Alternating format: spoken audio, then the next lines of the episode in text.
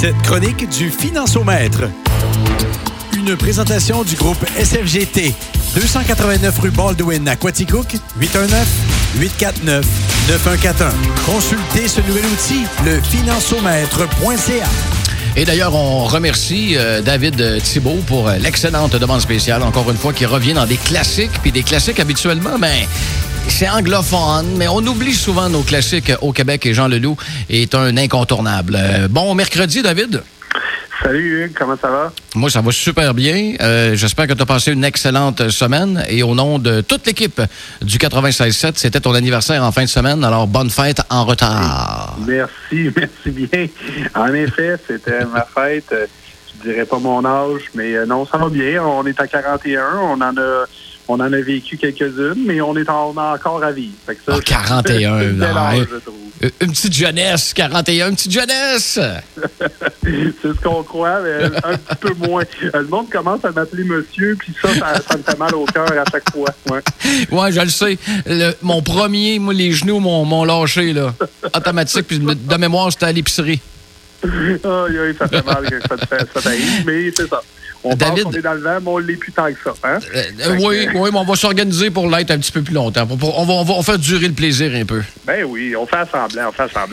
Et là, écoute, David, une question qui a l'air simple aujourd'hui, cette semaine, dans le Finançomètre du groupe SFGT, mais peut-être pas évidente. La fameuse voiture, oui. Acheter, louer, on dirait que c'est les deux seules questions. On n'est pas capable d'avoir une seule bonne réponse pour les deux. Oui, ça, c'est une question qu'on se fait poser souvent, puis il y a des petites attrapes dans les deux cas qu'il faut faire attention, puis c'est ça qu'on va essayer de mystifier aujourd'hui. Donc, acheter ou louer sa voiture, c'est une décision quand même qu'il ne faut pas prendre à la légère. Il y a des implications dans tout ça, puis il faut juste essayer de comprendre le tout. Puis des fois, notre conseiller aux ventes de notre quand on achète notre véhicule, là, il va pas peut-être nous donner tout leur juste sur toutes les petites choses là, derrière un achat ou une location. Puis dans ce sens-là, c'est important d'avoir un peu plus un autre fond de cloche à ce niveau-là. Fait que la première chose qu'il faut savoir, dans le fond, c'est la différence entre les deux. Ça, c'est assez simple. Hein? On sait qu'une location de quelque chose, ça veut dire quoi? Ça veut dire que ça ne nous appartient pas. Voilà. Hein? On loue, puis au bout du terme, on leur donne. Puis c'est assez simple, merci. Maintenant, ce qu'il faut essayer de comprendre, par exemple, c'est comment on calcule la location de notre véhicule. Donc, comment que quand on arrive chez le concessionnaire et il nous dit que ça va coûter 300 $ par mois pendant 48 mois, bien, il faut comprendre pourquoi il est arrivé à 300 $ par mois. Dans le fond, comment il est arrivé à ce calcul-là, c'est très simple. On a un prix d'achat, 30 000 $ d'un véhicule, mettons, puis on a un terme de location. Disons, c'est 48 mois, donc 4 ans. Fait que là, le concessionnaire, lui, il pense que ce véhicule-là, dans 4 ans, il vaut 10 000 $. OK? Donc, lui, qu'est-ce qu'il va te charger? C'est la différence entre ton prix d'achat et ton résiduel à la fin, qu'on appelle le résiduel, donc le 10 000 $. Donc, grosso modo, il va te charger 20 000 $ sur 4 ans. Il va te financer sur une période de 4 ans. Jusque-là, ça va, Hugues? Yes, je te suis. OK. Donc, tandis qu'un achat, bien là, ça, c'est simple, hein? Tu arrives, tu payes ton auto de 30 000 $, tu le payes en entier, puis il est financé, souvent, on le met sur 5 ou 6 ou 7 ans, peu importe c'est quoi le terme. Puis là, ben, tu fais les paiements en conséquence. Mais au bout de ton 4 ans, par contre, l'automobile t'appartient. Ce qui veut dire que, oui, peut-être que tu as encore un prêt, un solde sur au niveau de ton prêteur, mais si tu décides de continuer de payer ton véhicule puis de le conserver et de le vendre, bien, si, disons, le résiduel, c'était pas vraiment 10 000 finalement. L'auto, mettons qu'elle vaut 16 000 rendu au bout de ton 4 ans parce que tu n'as pas fait autant de minage que tu étais supposé de faire. Bien, si ton auto vaut 16 000 puis tu le vends au bout de ton 4 ans, bien, on s'entend-tu que à l'achat, tu vas avoir fait un bon coup parce que là, tu vas avoir fait 6 000 de plus qu'à la location. Puis le problème, c'est que à la location, ils vont pas te le dire que ton auto vaut vraiment 16 000 au bout, là. OK? Eux, tu vas redonner tes clés, puis tu vas repartir. Puis eux autres, ils vont le vendre 16 000. Tu comprends? Fait qu'ils vont faire un profit sur ton véhicule en bout de location.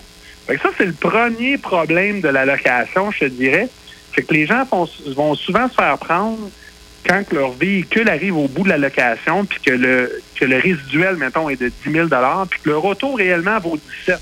Puis là, c'est bizarre, hein, parce que le concessionnaire va vous contacter là, 2-3 mois avant la fin du terme, puis il va vous dire « Hey, je veux ton auto tout de suite, on va t'en acheter, on va t'en donner une neuve pour le même paiement. » Mais c'est sûr, parce qu'il sait que cette auto-là, elle vaut 17 000 aujourd'hui. Puis que, dans le fond, là, le résiduel est seulement de 10. Fait que lui, en la revendant à quelqu'un, il va se faire 7 000 de profit. Puis en plus, il te vend un nouveau char. Tu comprends? Pour un autre 4 ans. Exactement, exactement. Puis c'est là qu'est le gros problème de la location. J'ai rien contre la location en passant, mais il faut juste la comprendre pour être mieux capable de la gérer. Donc, voici quelques petits trucs et astuces. Premièrement, c'est bien comprendre c'est quoi la valeur du résiduel au bout de notre terme. OK? Fait que ça, c'est la première des choses. Savoir que notre véhicule vaut 12 000, c'est très important au bout du terme. Pourquoi? Parce que le jour que votre concessionnaire va vous contacter pour vous faire une belle offre sur une nouvelle location pour un autre 4 ans, bien, vous allez voir un peu sur les packs ou n'importe quel site auto-hebdo, vous allez voir c'est comment ça se vend un véhicule comme le vôtre, là, un 2016 Toyota RAV4, là. Là, vous allez voir, oups, ça se vend 17 000 puis j'ai une résiduelle de 10. Bien, peut-être que ça vaut la peine de négocier avec votre okay. Si vous voulez en louer, bien, des fois, vous pouvez même aller chercher un rabais sur votre prochain véhicule à cause de ça. OK? Fait que ça, c'est une chose qu'on ne fait pas. T'sais, on retourne notre véhicule puis nous autres, on pense juste au paiement. OK? Mais c'est très important de savoir c'est quoi notre résiduel puis qu'est-ce que vaut notre véhicule au bout. J'ai quasiment envie de te poser une petite question drette là, David. Est-ce que c'est un mythe? Les pauvres louent, les plus riches achètent. Bon, je pense que le vrai problème, là, c'est que je pense que tu as un petit peu raison. Mais ça n'a pas rapport avec la richesse, mais bien avec la façon qu'on gère notre budget. Les gens qui gèrent leur budget de façon mensuelle vont beaucoup aimer la location. Parce qu'eux autres, là, ils se disent, moi, j'ai 300 $ dans mon budget pour louer, puis c'est 300 $ que je vais attribuer à ça, puis là, donc, la location, c'est parfait, tu prends ça, puis tu t'en vas avec ça. Mais le vrai problème, là, c'est que, tu sais, idéalement, un auto, là, c'est toute une dépense. Hein? Toute une exact. Dépense. Ça va être aucun investissement là-dedans. Là, ça coûte cher. OK? Idéalement, c'est de garder son véhicule le plus longtemps possible. Okay? Pourquoi? Parce qu'on le sait tous, là, le jour 1 là, qu'on sort du garage, puis pour ton char, il vaut 30 000, là, ben, tu sors du garage, puis il vaut 22 000. T'sais? Fait que tu viens de perdre 8 000 $ la première année. La deuxième, tu ne perdras pas 8 000 encore, tu vas peut-être en perdre 4. La troisième, tu vas en perdre 2, puis ainsi de suite, mais ça va toujours baisser. Fait que tu comprends qu'il y a un avantage à garder un véhicule très longtemps. Okay? C'est ça qui coûte le moins cher. Mais dans la location, là, si tu en prends pendant 36 mois, là, après 2 ans et demi, on se fait tout de suite rappeler pour avoir un nouveau char. Hein. Puis là, ils te font dire, vu que ton budget, c'est 300 $ par mois, ben ils vont te dire, garde, pour 300 $ par mois, tu as un auto neuf. Ça rentre dans ton budget, prends-le tout de suite. Tu comprends? Je comprends. Puis là, ils te revendent des voitures comme ça. Puis tu te rends compte que tu fais juste des paiements sur des autos à plus finir. Tu sais? Les gens arrivent souvent en concession, David, en disant, moi, là, je veux payer le moins cher possible par mois. Mmh. C'est ça. Exact. On dirait que c'est l'unique question qu'ils posent. La différence entre les deux, puis ils vont prendre toujours le prix le moins cher par mois. Oui, puis là, c'est là qu'est le problème aussi. C'est que, mettons, toi, ton budget, c'est 400 $ par mois. Bon, ben, si tu l'achètes, là, c'est sûr que ça va te coûter un peu plus cher, mais il va te rester au bout. Mais si tu l'achètes, ben, tu ne pourras pas te payer les petites options cute sur ton auto, hein? Tu pourras pas t'acheter le gros modèle tout équipé avec système surround et toute la patente. Fait que là, tu vas aller vers la location. Pour le 400 $ par mois, tu vas être capable d'avoir pour le même paiement le gros modèle. Fait que dans le fond, là, ça t'amène à peut-être à grossir ton budget, t'acheter des véhicules que peut-être tu pourrais pas toi te permettre, OK? Puis de façon complètement inutile. Moi, c'est ce qui m'agace dans la location, OK? Personnellement. Par contre, si on était super intelligent, on se dit, parfait, moi, mon budget, c'est pas 400 $ par mois, c'est un véhicule de 30 000 $. OK. Puis là, tu arrivais chez le garage, puis tu dis, bon, ben pour 30 000 $, c'est quoi tu m'offres? Ben, je t'offre à l'achat un véhicule, ça va te coûter 500 $ par mois, puis je t'offre à la location 400 $ par mois. Parfait. Si je prends la location, puis je mets le 100 $ de côté par mois, OK, puis je le place, ben là, ça, c'est brillant. Ça, là, c'est intelligent. Puis là, quand tu arrives au bout de ta location, tu fais le calcul. Tu te dis, oh, OK, la valeur résiduelle de mon auto, c'est 12 000. Je regarde sur les packs, ça vaut 20 000, cet auto-là. Je vais le garder jusqu'au bout, je vais le racheter. Puis je vais pouvoir le revendre à un individu puis faire un profit dessus. Mais le problème, là, t'en connais-tu beaucoup de gens qui font ça? Pas bien, non. C'est beau sur papier. Je t'écoute, là, c'est quasiment de la musique. Mais qui fait ça? Il n'y a personne qui fait ça. La plupart des gens, là, ils se font charmer par leur vendeur 26 mois avant, parce qu'ils le savent. Hein? Puis ça, c'est une façon de conserver la clientèle chez eux, une location. Hein? Donc là, ce qui arrive, c'est que 3-4 mois avant la fin du terme, ils vous rappellent, avant que tu ailles magasiner ailleurs, hein, bien sûr. Puis là, ils disent, hey, je pourrais t'avoir un beau char neuf, aller voir les nouveaux modèles. Puis là, il arrive, quand tu arrives dans ton changement d'huile, hein, ils savent, là, tu vas faire ton changement d'huile. Puis là, ils te font rentrer, puis ils vont voir le nouveau modèle. Puis c'est comme ça qu'ils vont t'attirer. Puis là, tu vas changer tes autos à toutes les 2 ans et demi au lieu d'échanger aux 4-5 ans quand tu l'achètes. Fait que ça, c'est le gros problème de la location. Maintenant, il y a des avantages, par contre, à la location. Il y en a quelques-uns. Mettons, je vais t'en nommer un en particulier. Si, mettons, tu as un gros accident avec ton véhicule, un VGA qu'on appelle Very Damage, là, je pense que VGA, c'est Very... véhicule gravement accidenté. C'est ça, okay. Je cherchais l'acronyme. Mais un VGA, ce qui va se passer, c'est que si tu l'as acheté, ton véhicule, quand ton véhicule il est tagué comme VGA, là, automatiquement, il vient de perdre la valeur. On se comprend? Normal. Bien, si tu es en location, ben là, ça ne te dérange pas parce que de toute façon, c'est même pas ton auto à toi. Tu comprends? Je comprends. Tu ne perds pas la valeur de cette perte-là, là, tu ne l'auras pas à toi. C'est le garage. Okay? Oui, exactement. C'est le garage qui va l'assumer, ce VGA-là. Fait que ça, c'est sûr que c'est un avantage. L'autre aussi, chose qu'il faut faire attention, parce que là, les gens, encore une fois, ils vont vers le paiement. Bien, des fois, ils vont l'acheter pareil, leur auto. Mais ils vont le mettre sur 10 ans. OK? Ça, c'est l'autre problème qu'on voit souvent. C'est des gens qui ont un paiement de 182 $ sur un véhicule, mais qui l'ont pour 10 ans à le payer. Mais là, c'est quoi qui se passe après 6 ans si tu veux changer ton véhicule? C'est que tu as une dette de 20 000 $ sur ton véhicule, puis ton véhicule vaut 10 000 $. Tu n'es pas bien plus avantagé dans l'achat dans ce cas-ci. Okay? C'est-à-dire que là, tu ne peux pas changer ton véhicule. Puis si tu le changes, bien là, ça fait comme ce qu'on appelle une balloune. C'est que le vendeur va te revendre un nouveau véhicule, mais il va transférer la dette du vieux véhicule sur le nouveau véhicule. Fait que là, t'es rendu avec un véhicule qui vaut 30 000 puis une dette de 40 000 en partant. Puis t'as pas un char de 70 000 dans les mains, là? Non. Là, t'es rendu avec un cercle infernal, puis ça, là, je te jure, ça mène juste dans le mur. Les cas que j'ai vus, là, ça devrait être totalement illégal en passant, là, parce que, tu sais, c'est emprunté sur quelque chose que t'as pas à la base, là. Mais ça devrait être totalement illégal, puis ça ne devrait pas exister. Mais faites attention, c'est ne jamais regarder le paiement et bien la dette que vous avez sur le véhicule versus la valeur du véhicule. Puis, si vous avez une dette plus élevée que la valeur du véhicule, c'est un non. Gardez votre voiture le plus longtemps possible. C'est ça qui va être le plus payant sur un long terme. Je reviens avec ton exemple de la personne qui avait acheté son véhicule, mais qui a mis ça sur 10 ans, puis qui avait des petits paiements là, de même pas 200 $ par mois. Ça va finir par quoi, il va avoir payé bien trop d'intérêts sur 10 ans que ce qu'il aurait payé avec un plus gros montant sur 4-5 ans au départ? Bien, le charme de ça, là, c'est que souvent, là, ils ont des promotions là, 7 ans, 0 % d'intérêt. Fait que c'est pas mauvais de payer quelque chose sur 0 % d'intérêt. Tu sais, j'ai jamais dit que c'était mauvais. Le problème, c'est qu'il faut être conscient de ça. OK, c'est même vraiment bon. Si tu as le choix entre 5 ans, 0 % puis 7 ans, 0 %, c'est aussi bien de le prendre 7 ans, 0 %. Mais l'affaire, c'est que si tu le prends 7 ans, 0 %, mets-toi donc un petit peu d'argent de côté. Tu sais, parce que le jour où tu vas vouloir vendre ton véhicule dans 4 ans, là, probablement que ta dette va être plus élevée que la valeur du véhicule. Ça, c'est sûr. Fait que mets-toi un 100 $ par mois de côté, puis tu places-le, fais du rendement dessus. Puis le jour où tu vas vouloir vendre ton véhicule, ben tu vas avoir ce montant-là qui va te permettre de racheter ton véhicule, même si tu as une dette plus élevée que la valeur. Fait que tu sais, c'est toujours... Tout a un prix dans ce monde-là, mais l'idée, c'est qu'il faut être conscient de ce qu'on fait. Puis les gens, ils regardent juste la ligne en bas, le fameux paiement. Prenez le temps de comprendre le contrat.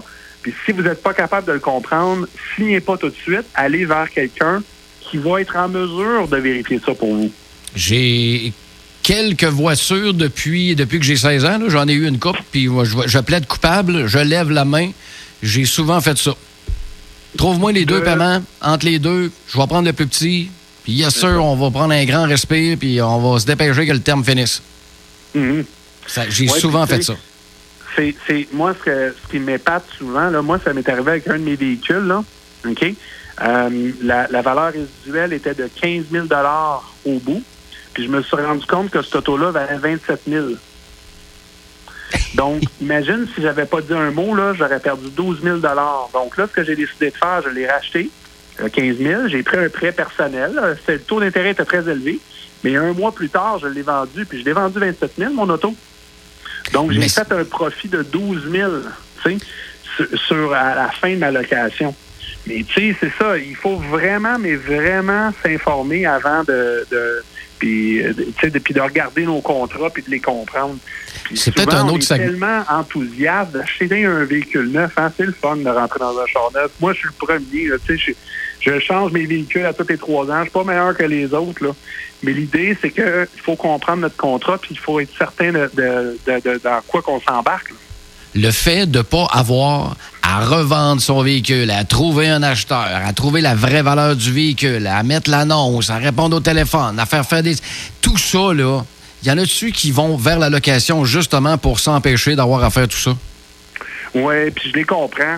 Puis c'est pour ça que même si vous décidez d'aller vers la location, bien, vous pouvez aussi juste arriver avec votre concessionnaire pour lui dire, écoute, je sais que mon résiduel, ça vaut 12 000, là. Mais moi, je sais que cet auto-là vaut 17 000. Es-tu capable de me donner un 2 000 $ de rabais sur le nouveau véhicule? OK? Ça va compenser cette perte-là. Puis, d'après moi, ils sont négociables.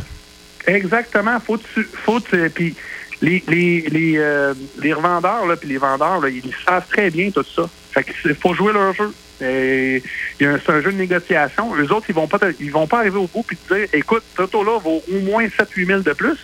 Je vais te donner tout de suite un rabais de 3 000 sur le nouveau. Ils le font pas si tu leur demandes pas. Donc, c'est là qu'il est important de comprendre ton contrat. Comme dans n'importe quoi, négocier, c'est rarement du temps perdu. Non, surtout pas pour un véhicule, parce que ça va être un sujet d'un chronique là, futur, là, mais le véhicule, c'est à peu près la pire dépense que quelqu'un peut avoir. Puis on a tous tombé dans le panneau d'avoir un auto neuve quand on était jeune, à 16, 17, 18 ans, hein? Puis qu'on faisait 20 000 $ par année, OK? Puis qu'on avait un véhicule qui nous coûtait en tout 6-7 000 par année. Tu sais, c'était illogique. On allait voir. Les parents étaient là. Puis la liberté, le véhicule. Hein, mais imaginez cet argent-là si vous l'aviez mis de côté toutes ces années-là. Arrête! Ça fait mal. Ça fait mal, tu dis?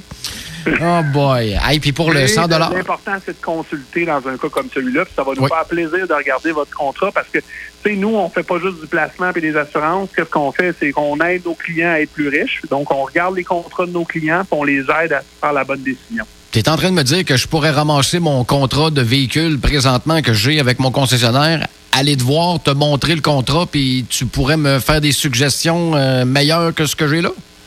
Définitif. Ah, c'est le rôle de conseiller. C'est vraiment plaisant, ça. Oui, mais c'est facile, donc c'est gratuit. Dans le fond, on l'offre pour toute notre clientèle.